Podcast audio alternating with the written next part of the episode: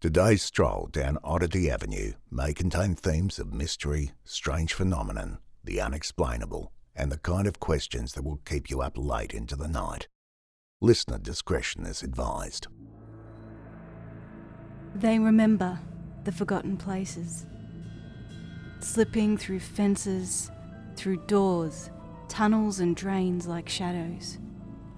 It's the stories that fascinate them or maybe it's the addictive thrill of illicit adrenaline. The history and the humanity that permeates through every fibre of the abandoned remains.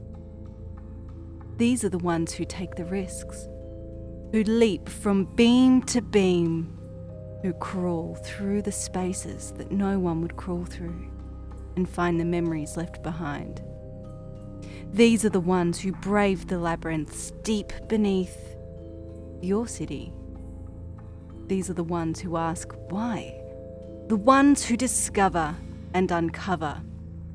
These are the urban explorers.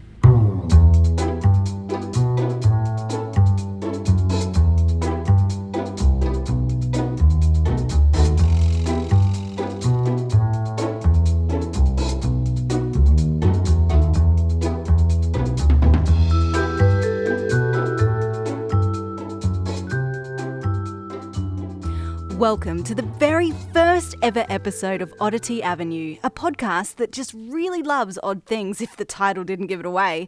I'm your host, Jaimi Acres. If you can't tell by the accent, I'm from Australia, the city of Brisbane in Queensland to be specific. This podcast, in a nutshell, is about anything that comes across our path and makes its way onto our radar for being weird, odd, left of field, outside of the mainstream, absolutely fascinating, mysterious, or just really, really cool. If it fits in one of these categories, then it is something we're definitely going to have to take a look at in depth in an attempt to understand just a little better. So, in essence, this show is just an excuse for someone like me who loves strange things or a good old mystery, to spend some time playing researcher. It's that glorious quest to forever know more and to understand more. Where possible, I go out and chat to people slash go on my own adventures to explore and discover. So I formally invite you to join me on these adventures through your headphones or your speakers. In fact, a little later in this episode, I'll take you through some of my own experiences of urban exploration. Before you build up grand expectations of an Indiana Jones esque style adventure, I'm just going to straight up tell you right now that I was petrified to the point of pathetic. Shaky breathing, questioning my existence, the lot. It turned out making your first exploration an abandoned and decaying mental asylum probably isn't a great idea. If nothing else, I'm sure you'll have a little chuckle, so stick around for that one. Before we begin, let me offer an Aussie disclaimer. You're going to hear some really strange nicknames in this episode. If you're not from Australia, let me give you a really brief rundown of the Aussie culture. So these titles and names aren't just leaving you shaking your head in confusion. If you didn't know this already, us Aussies love to shorten words. Names, fruit, modes of transportation, daily operations. If it's a thing, then it's highly likely that we have a slang term for it. Often things will be shortened and changed to include ASA or an O or an E at the end. For example, if you're in Australia and your name is Darren, Dazza is a perfectly acceptable alternative. Gary, Gazza. Douglas, Duggo. The list could go on for ages, honestly, but there are a few examples and you get the point. Today, I want to take you through a subculture that I find to be so deeply fascinating. It's the subculture of urban exploration, or urbex as it's typically called. So, what is it? In its most basic essence, it is simply a contemporary style of exploration, specifically, the exploration of man made things. Things like tunnels and drains pop up a lot in urban exploration. Jump online, do a search, and you'll see photos of abandoned train tunnels or subway platforms, derelict buildings, old houses that have been left. I mean, literally left, as though someone had a moment's notice before needing to leave their home, with paperwork and personal possessions and a cup of tea just left haphazardly around the house. You'll see stunning photography of old, forgotten church buildings, abandoned industrial factories complete with antiquated machinery still inside, stunning red bricked drains right under the feet of bustling cities, wild gardens growing inside abandoned warehouses. The list is endless. And the raw humanity of it all is breathtaking. A number of talented urban explorers have documented their travels through some of the world's most iconic cities and places. The treasure troves of history that have been uncovered and remembered through this subculture act like a form of homage, an act of respect to a place that was once there and then it wasn't. But through these discoveries is kept alive and respected. The questions of who and why underlines every adventure and every find. Why is this house abandoned? Who lived there? Why has this building been left to decay? Who were the people that once made these hallways come alive? I guess what do you do with an enormous train tunnel you can't use anymore? Do you just fill it in? Or leave it and hope maybe one day it'll come in handy for some future town planning situation? Or some old building that turns out is filled with asbestos or just no longer needed?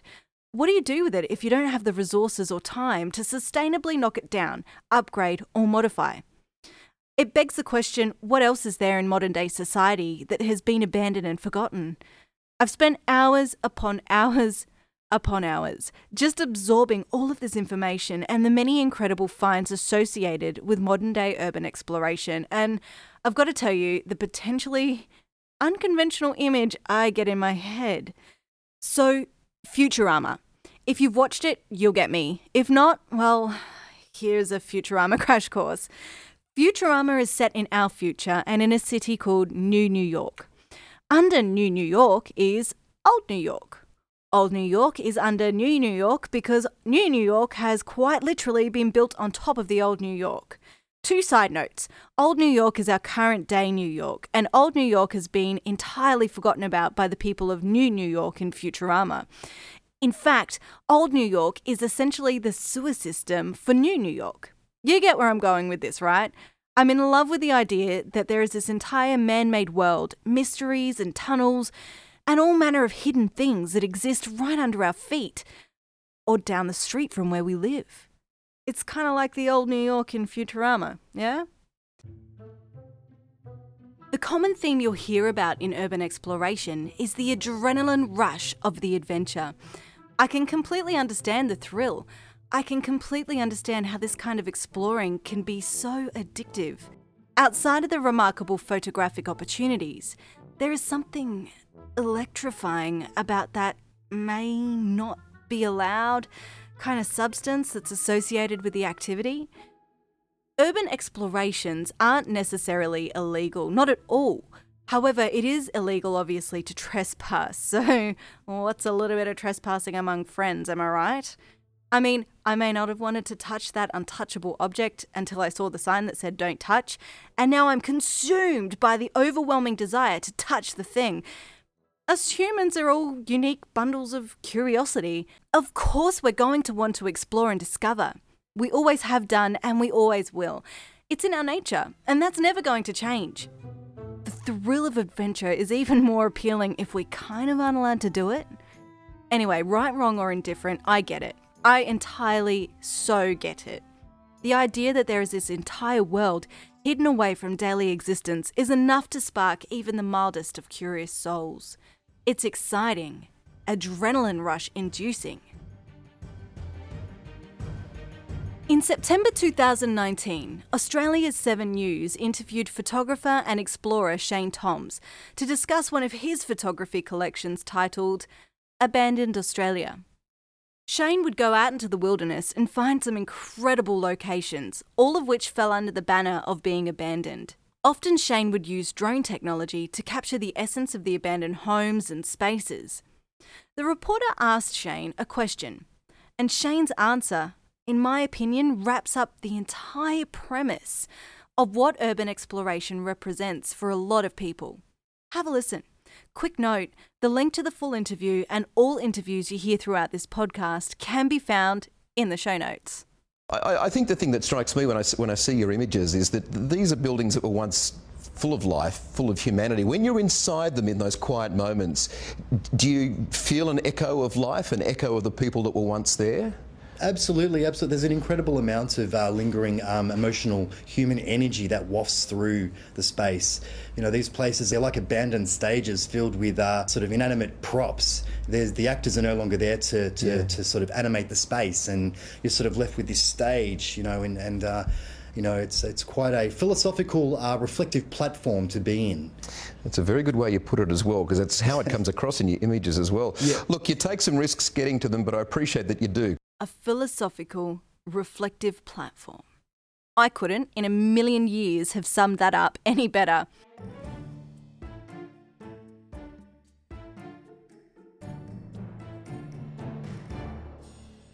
The Urbex lifestyle certainly isn't one that's entirely free of risks. Aside from the obvious dangers that are associated with almost any kind of exploratory venture, particularly when you're talking about water drains, decaying buildings, and so on.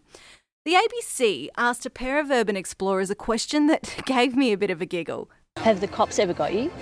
Uh, I've been to court for um, trespassing and breaking enter, but that got reduced down because I, I actually told the judge I do photos and I sell them as art, and he was he was understanding, but you know he said the next time you're here, it'll be a different story.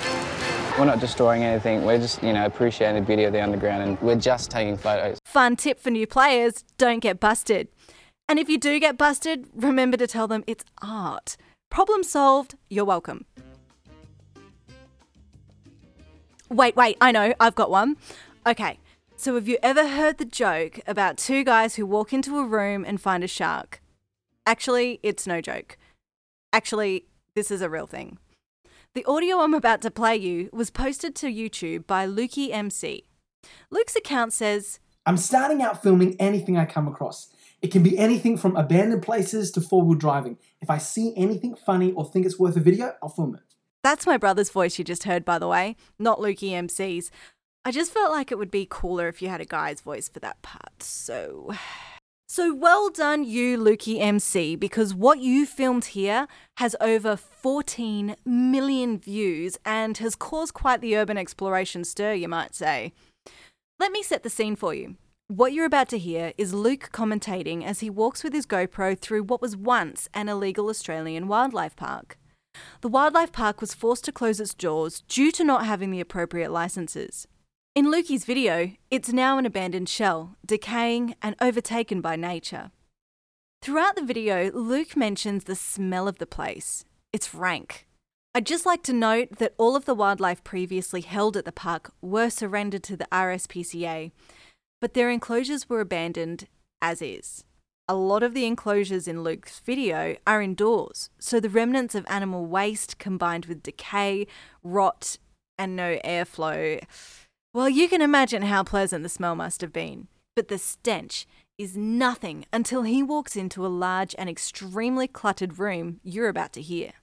There is broken furniture strewn about the place, old appliances, yellowing paperwork here and there, remnants of old marketing posters, signage, and collateral. There are even some old, incredible arcade machines covered in a thick layer of dust. Imagine you've grabbed all of these things at random and just shoved them in a room. Use that image to set the stage for what our explorers were navigating around.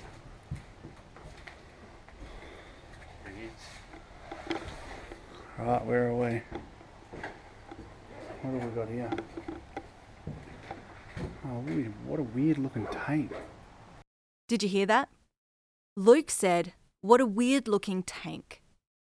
It's at this point in the video that a light is shone upon a large, like really large rectangular structure, the tank, located right in the middle of the room.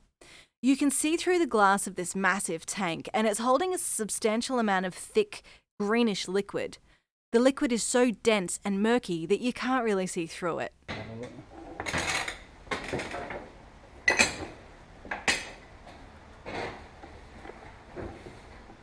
The sounds you can hear are Luke and his accomplice trying to move around the room to get a better look at the tank.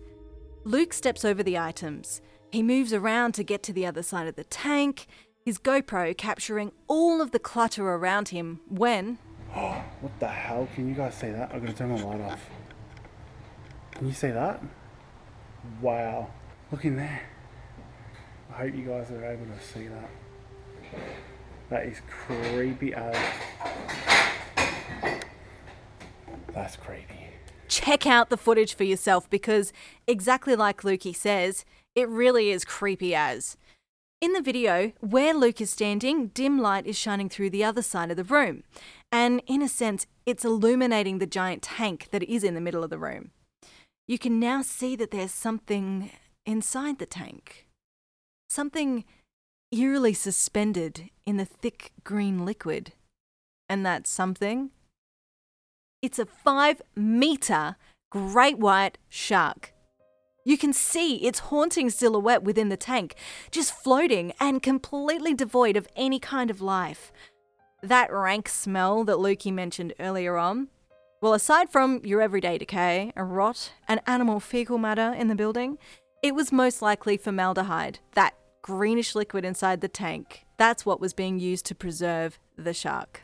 And that doesn't even begin to scrape the surface of some of Urban Exploration's incredible finds. Let me give you a really brief list of some things you might have missed, but Urban Explorers certainly hadn't. An abandoned space shuttle in an enormous and old hangar in Kazakhstan. Entire forgotten subways. Abandoned mental asylums. Oh, yes, they're a popular one. Abandoned oil rigs. Abandoned mansions. How does someone just abandon a multi multi million dollar mansion. Can you just like abandon some of your money my way, please? This one is extremely tragic and creepy, but an abandoned mausoleum with bodies still inside. And a particularly heart wrenching, raw, and just quietly illegal exploration of Pripyat in Chernobyl's exclusion zone. The video I watched detailed three guys who walk extreme distances to enter the Chernobyl exclusion zone, where they photographed the remnants of the town, an overgrown amusement park with Dodgem cars still just haphazardly scattered around, an empty community pool, and places that were once homes, clothing, shoes, all radioactive remnants of horror. One of my favourite Urbex memories was sleeping on this abandoned hotel rooftop in Japan, overlooking this little beach town. And I sat up there all night with my Asahi and my Walkman, and the flight path was right over the top of me. It was beautiful. That's Bianca. I've been a fan of Bianca's urban exploration photography, as well as her YouTube channel for a while, and knew she was someone I had to speak to in order to understand more about the urban exploration life. So I reached out to her. The kind of places that I prefer to explore are either really old or really overgrown or really big, but my main focus is on houses because I really like retro style architecture. The places that Bianca explores are incredible, and she has the photos to prove it. Most of the spots I find are through online research, DA applications, real estate ads, social media. I've got access to Near Maps, which shows regularly updated satellite imagery and I'm getting tips come in from my Facebook page as well as I just seem to keep stumbling upon them. Bianca runs a Facebook page called Abandoned Brisbane.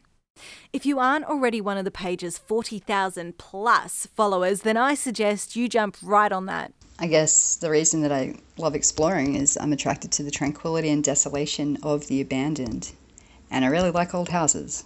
I don't think exploring is as dangerous as people think. I think besides you know, asbestos exposure or going through the floor, the only thing you really have to deal with is squatters, and they're usually more scared of you than you are of them.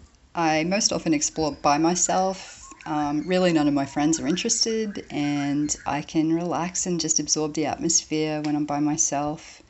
I've met other explorers in the past, and I've had a few committed sidekicks over the years. People usually just get in touch through social media. That Facebook page is facebook.com forward slash abandoned Brisbane. Facebook.com forward slash abandoned Brisbane. You'll find the link in today's show notes if you get lost. Check it out because the work Bianca does is outstanding. I always try and leave houses as I found them and, if possible, locked. But I guess my official code of ethics would be to take nothing but photos and food and leave nothing but footprints and toilet paper. Also, if you ever see an empty crowny bottle, you know who's been there.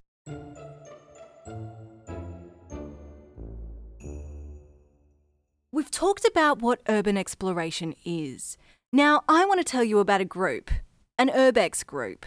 You may have even heard of them. They've been around since the late 80s, and they call themselves the Cave Clan. Well, dirty, wet, and dangerous, drains are more suited to rats, cockroaches, or ninja turtles. But believe it or not, there is a secret society that explores the tunnels and drains beneath our major cities. They call themselves the Cave Clan. It actually captures people's imagination, the idea of people being exploring under underground realms. There are railway tunnels that go nowhere. Right? There's um, the remnants of war, wartime bomb shelters. They leave a calling card bearing their name, the Cave Clan. You can visit the Cave Clan website, which tells you what they're about, offers safety advice, including their proclaimed golden rule when it rains, no drains, and information about Cave Clan groups across Australia. Here is a direct quote I've taken from the Cave Clan website. The Cave Clan was formed by three Melbourne people back in early 1986. On 26th of January, a trio of explorers, Duggo, Sloth, and Woody, ventured out to explore the Diamond Creek mines in the northeast of Melbourne.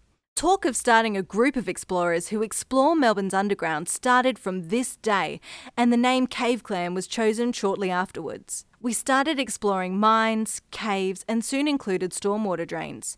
These days, the Cave Clan have explored just about every type of artificial tunnel or chamber there is bridge rooms, gas pipeline tunnels, purification tanks, sewerage discharge tunnels, brackets, disused, important note, optic fibre tunnels, train tunnels, and many unnameable tunnels and cavities under the city. I thought that sounded fantastic. An organised group of people whose main aim is urbex. While sifting through their website, I even found their mission statement. I'm going to read you some of what their key points are, as it offers a really great understanding of what and who the Cave Clan are. Unlike other exploration groups around the world, the Cave Clan places the social aspect of exploration above all other aspects. This is the distinction that has enabled the Cave Clan to enjoy a long and colourful history, with a strong sense of kinship among many of its long term members. The primary aim of Cave Clan is not to have the most extensive access to locations or to brag about exploits, but to have fun with like minded individuals. This is the spirit of the clan. Members are free to explore whatever they like, as long as it doesn't draw negative public or legal attention to the group. The Cave Clan is not a formal organisation. It operates like a loosely organised friendship group. Leadership roles tend to fall towards those who do the most work in the spirit of the group. Leadership, in inverted commas, in the clan is based on merit, experience, longevity, and popularity. Basically, those who contribute the most to the group, socially and productively, have the greatest say in how things are run. This approach has enabled the core of the clan to survive for more than three decades. The Cave Clan is ultimately an embodiment of Australian inventiveness and larrikinism, of curiosity and rebellion. Just a side note, the term larrikin is often used in Australia to describe someone who's a bit cheeky, maybe a bit rebellious, but has got a good heart and loves a good laugh. Above all, the Cave Clan is about friends, going in places they're not meant to, getting out alive, and having some of the best times of their lives. I thought it would be interesting to see if there were any Cave Clan groups represented in my neck of the woods. Surprisingly, and according to the Cave Clan website, the Brisbane Cave Clan branch members are active and have been so since the mid 1990s. The website even states that some of the most talented explorers have been found in Brisbane. So, if there is an underground group of explorers right in my city, then I've got to know more about them. Cue the old Google search. I started with Urban Exploration Brisbane. News articles popped up, some places to visit, photos taken from Instagram profiles, and broadcasts on various media outlet websites. None of it was really what I was after. I changed it up a little and searched Cave Clan Brisbane. I came up with a really tragic article about three people who were exploring a stormwater drain. I came up with some media hype about the dangers of urbexing, but still not quite what I was after. A few variations of searches led me into a rabbit hole of Reddit threads, forums, and dodgy looking websites. But I did come across the mention of true blue Aussie nicknames of people associated with the Brisbane Cave Clan branch Azza, Possum, and I'm going to just try and pronounce this one, but Dsankter. It's D S A N K T E R. I've tried it a million times. I don't know how you're supposed to pronounce it. So, who were these people? One forum mentioned that the Brisbane Cave Clan didn't, and I quote, kick off until Dsankter came into the scene around the 2000s. Since then, the Brisbane clan has thrived, albeit in a far more low key fashion, more befitting to the stealthy methodology that is required when traversing your way under the noses and over the heads of Brisbane civilians. So, 20 years ago, Dsankter joined the Brisbane clan and made it thrive. Is Dsankter still involved? Who is Dsankter? How can I find this vague person? Was Dsankter one of the people involved in that horrific drowning incident? I don't know. I found a fair few references to this mysterious cave clan leader across forums, but it was like all of a sudden this Dsankter just vanished. The last reference I could find occurred over a decade ago. It was on a forum hosting a photo of a drain tunnel. The photo's description read It is common practice that whoever finds a location is given the rights to name it. In this manner, names such as Duggo's tomb came about. The above drain, Sanctuary, follows the same principle. The image itself, called Sanctuary's Ghost, includes a depiction of someone who's facing away from the camera and possibly moving by the blur of the slow shutter speed. The person appears to be male, wearing dark shorts or perhaps pants rolled up, as there does appear to be water in the tunnel, and they're wearing a white or a light t shirt with a dark backpack. Is this Dsankter? I reached out to the Cave Clan, but as of the date I record this, I haven't heard back. If anyone has any information on the Brisbane Cave Clan or the Cave Clan in general, please feel free to reach out to me. My contact details are on this episode's show notes, or just head to the Oddity Avenue website. We're going to take a short break here, and when we get back, join me as I go on my own urban exploration adventure. It's, um, well, it's a little embarrassing, so don't go away.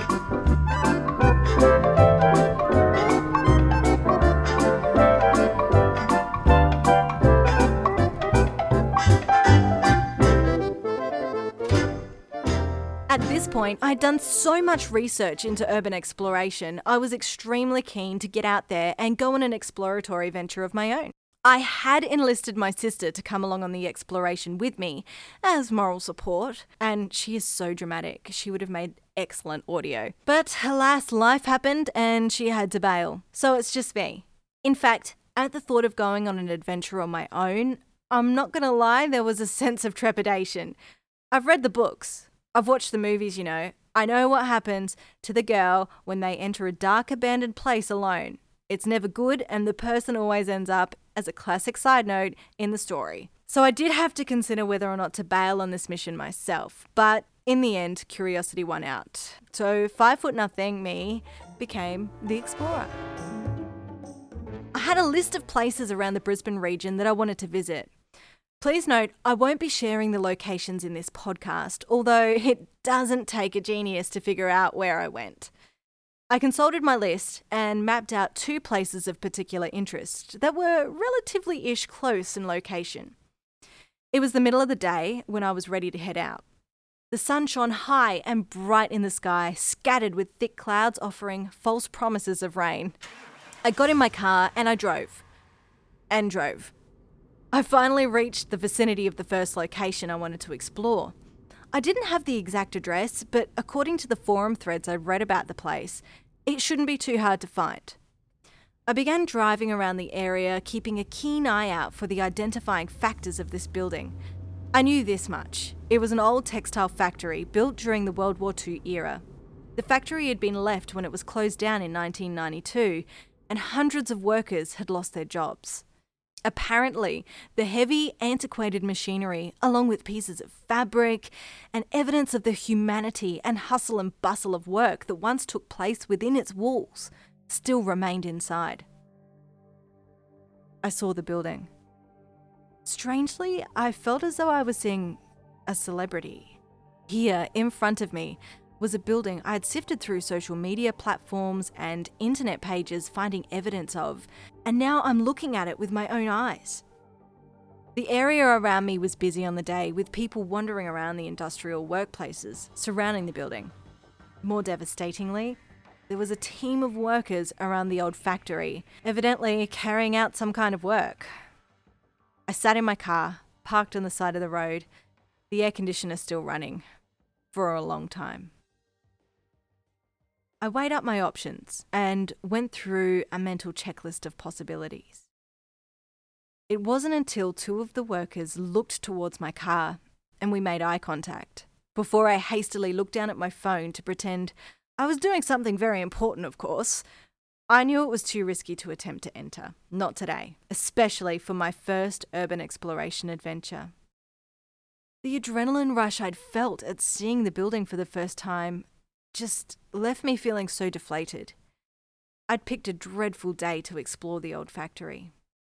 So I punched in the next address into my phone and drove off, leaving the treasure trove of opportunities behind me. Again, I didn't know exactly where this next building was, but I had a good idea of its rough location. I'd read a lot online about this building, in fact, a lot of contradictory material. Some said the heritage listed building acted as a dark reminder of horrific atrocities against society's vulnerable. Others said it pays homage to an ever shifting and developing understanding of clinical treatment and rehabilitation. The research I had conducted into the facility leads me to believe perhaps the former that this place was indeed the home to horrible acts against people suffering from illness, all cooped up in less than desirable conditions. So, where was I headed to next? The oldest currently running mental institution in Australia. I drove, following the map on my phone, until I had arrived at my destination. destination. The area around me was littered in security cameras and signage indicating various Queensland government facilities. From here on out, I was on my own on the quest to find this mental asylum. At first, I drove into a blocked off area that looked a little too official for my liking. I turned around and continued down roads that looked like they must lead to, well, somewhere. It's just gorgeous. The greenery is unlike anything I've ever seen before. I didn't even know we had this in Australia. The area around me was stunning, absolutely picturesque. I was captivated by the lush greenery, the rolling hills, the forestry, and the life of this place. How could a building filled with nightmares be standing in a place as beautiful as this? The sounds of native birds could be heard calling to one another. And more than a few times, I had to slow down for the multitude of kangaroos that inhabited this place, nibbling at grass and just lazing around in the sun. I continued driving when I saw something. Something interesting. To my right, off the road, I could see what looked like it could be a building surrounded by a high barbed wire fence. I drove down to a place I could surreptitiously park. I didn't want to look too obvious. And got immediately out of my car. Deep breaths. This was it. Now or never. I began to walk. I didn't really know where I was going, so I figured the best step at this point was just to head in the direction of the fence building I'd seen. I walked through a stone path, gazing around at a river that wound through the hills far beneath where I was located. The incline grew and grew, and there in front of me, I could see the tips of the building appearing. Already, I could see the dilapidation of time, with wooden beams deteriorating and rusted corrugated iron peeling back from the roof. I then changed course and began making my way through the overgrown grass in the direction of my goal. I'm just kind of. Uh, just kind of exploring. Could you hear what sounds like water in the background? On my way to the old building, I stumbled across an old water pump house. The sounds you hear are when I leaned in to have a peek through the barred, spider webbed windows. Not gonna lie, my heart is pounding a million miles a minute, and I am kind of freaking out a little bit. Much of the thick grass reached up to my thighs, so I was pretty quickly covered in seeds and shrubbery as I carefully navigated, watching for any movement. Wow, I'm really close to some kangaroos. Another thing I need to keep looking out for is snakes. You've probably heard that everything in Australia kills you. Well, it's not too far from the truth. Snakes, spiders, all of the wonderful things I was hoping I wouldn't stumble across.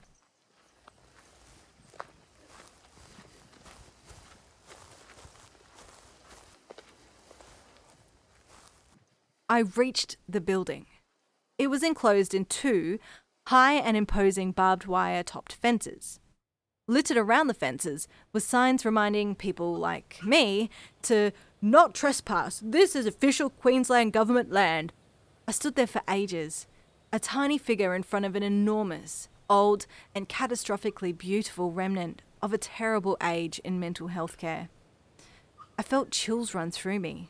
I could see through some of the broken glass windows into the cement rooms lined with vines and stubborn plant life. The sounds of wind making its way through those empty hallways made my hair stand on end. I can hear some noises coming from the building. Old clanking and clamouring of old buildings. I don't know if it was because I knew the history of the place or just the ambience of the entire facility, but it was really creepy and I could hear a lot of old building noises that did make me feel a little on edge.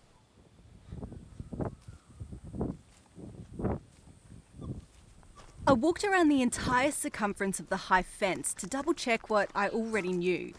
There was no way for me to get in without either breaking or cutting something. In the spirit of leaving places as you find them, I didn't want to do that. Plus, I also was low key freaking out about this whole trespassing thing. The signage made it pretty clear that no one was going to go in there without legal ramifications. I was happy with my only scrapes with the law being speeding fines. The area was so stunning, I thought I'd go for a wander to see what I could find. I walked up the hilled area, stopping periodically to just soak in how lovely this place was. At one of my moments, gazing around at the scenery, I felt my blood run cold and my heart stop in my chest. Oh my gosh, I found an old building. I could have so easily missed it too. I was following a path that wound around the old mental asylum building and down to what I assumed must have been the new and currently active mental facility far off in the distance. To my left, the landscape dropped away into a steep decline covered in bush, trees, and all manner of plant life until it reached the river far below. It was here, almost completely covered by the overgrowth of trees and vines, that I saw the roof of an old building peeking through the branches. I focused my attention on the area and could make out the shape of the building. It had to be no bigger than a small apartment. Then I noticed concrete stairs covered in dirt and fallen leaves that made its way down into the darkness below where this house was located. Oh, how much do I want to go in? I groaned inwardly. I'm on land that bears the history of terrible deeds, staring down through the dense forestry at a dilapidated house that is dark and tucked out of the way to be forgotten. Of course, I'm going to have to walk down and check it out. That's the only option, obviously. Okay, I'm not going to lie, I'm feeling slightly nervous. The rush of blood in my ears was loud enough to drown out the calls of the birds and the rustling of tree limbs. I took in a deep breath and stepped tentatively on the first concrete step, followed by another tentative step, and then another. Walking down the stairs. You can probably hear the shakiness of my breathing. I was petrified. Every bad thing and every possible terrible scenario was flashing through my mind as I peeked in through the open doors into the rooms beyond. Ooh, all of my nerves so on edge right now. Can't believe I found this.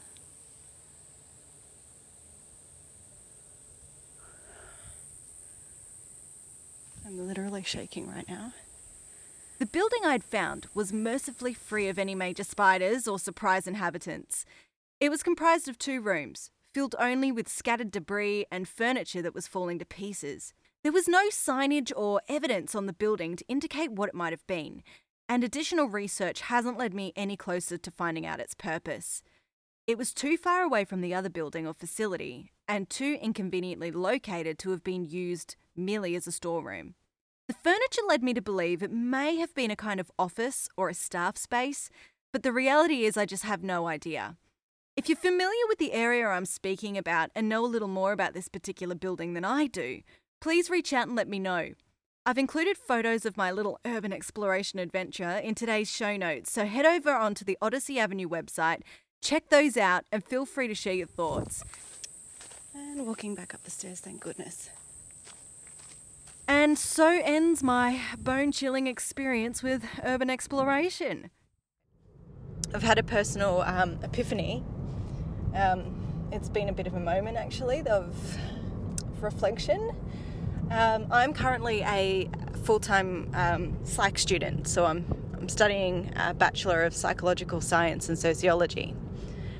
And um, it's been fascinating, of course. And everything that you study, you kind of internalize and go, huh, that's me, I behave in that way. Or, hey, that's really interesting because that explains X about myself or my relationship with blah and my parents or whatever. Um, so, through today's adventure, I've had a little psychological epiphany.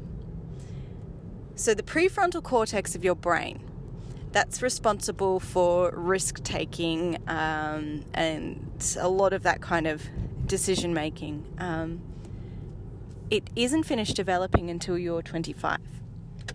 So, once upon a time, I was the kid that loved exploring. I would go out, I would just explore for hours and essentially was fearless, which is is kind of naive and stupid, really. Um, I would walk into to anywhere and anything, a cave, uh, it didn't matter. I, I just had no fear whatsoever, and I was just so curious.